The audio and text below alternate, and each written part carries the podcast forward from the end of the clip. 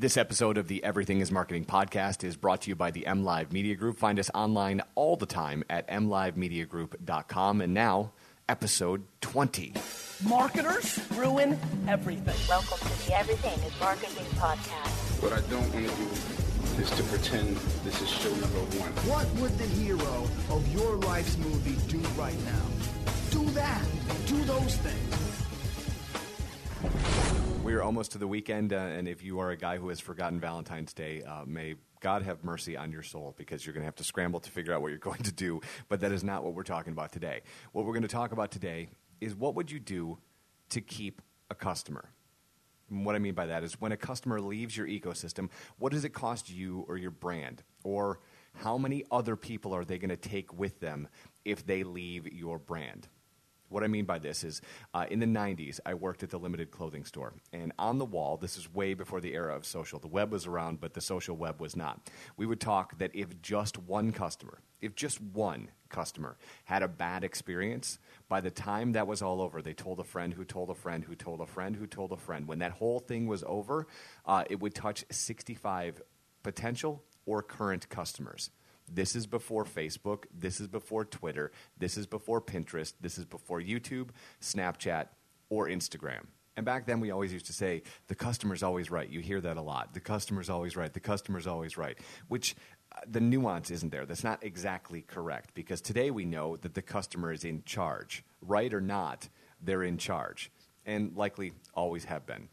So it's 2015, and I'm surprised when I hear stories like this. I was out to dinner with a friend this week, and he tells me the story about changing dentists. This really arduous process where you find a dentist that you like, you've got to transfer all of your files and all that sort of thing. So he goes to the new dentist. The new dentist gives him the uh, initial uh, appointment and says, Hey, we're going to have to look at your x rays. How does that process work? He asks, well, we'll call your old doctor, ask them for the x rays, they'll send them over, and we'll be good to go. So the doctor, the new doctor, calls the old doctor, asks for the x rays. They won't send them because they want my friend's approval. So my friend calls them up and gives them approval, and they still don't send the x rays. Three months go by. Three months go by, and he's back at the dentist to get a cleaning, and they're like, "Yeah, we never got those X-rays." So he's got to get back on the phone and go through this process of yelling at the old dentist to get his data uh, and get it sent to the new data uh, to the new dentist so they can have the data. And if you've ever tried to change um, a service provider, whatever that service provider is, you likely know how this story goes, right? It's this nonstop barrage of being changed from person to person to person, put on hold for a long time, transferred to another person, put on hold again, um, yelled at, cajoled, and then eventually you get so tired you just stick with the service provider because it takes so much of your energy to get out of it that you just kind of give up. But here's the thing in the connection economy that we're in right now, these stories travel farther and further and faster than ever before. So, uh, unlike the tech sphere, where there is some sort of scarcity, so this sort of in terrible, terrible customer service uh, tends to get a pass where you just go, okay, I'm just going I need the internet, so I'm just going to stay here.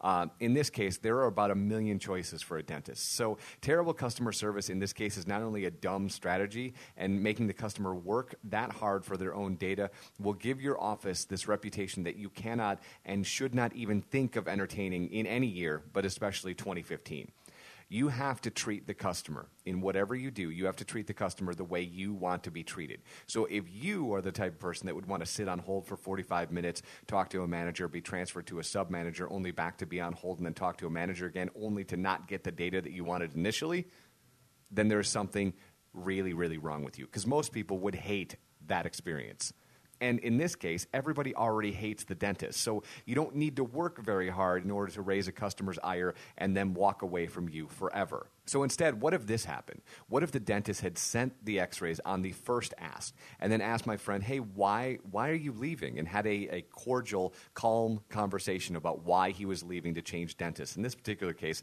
I, I think it was proximity or a friend referred a friend. Remember, friends trust friends? So it was a refer, it was nothing that the dentist actually did, it was just a, a, a different thing. But this dentist could have had this conversation. And then instead of holding my friend's data hostage, essentially, and trying to force him into doing something he already clearly stated he didn't want to do, you could have learned something about that customer and made your practice better. You could have spent five minutes to have a conversation and say, Why are you leaving?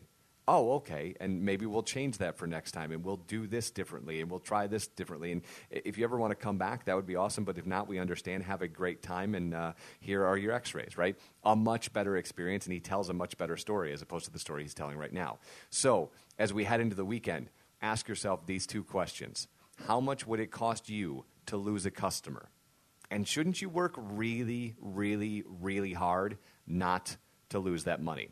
All right, follow along on Twitter at Polymath and Vine. Uh, we will probably likely do one for Saturday, a Valentine's Day gift from me to you. It's the Everything is Marketing podcast. My name is Eric Hulkran. Have a great and love filled Valentine's weekend.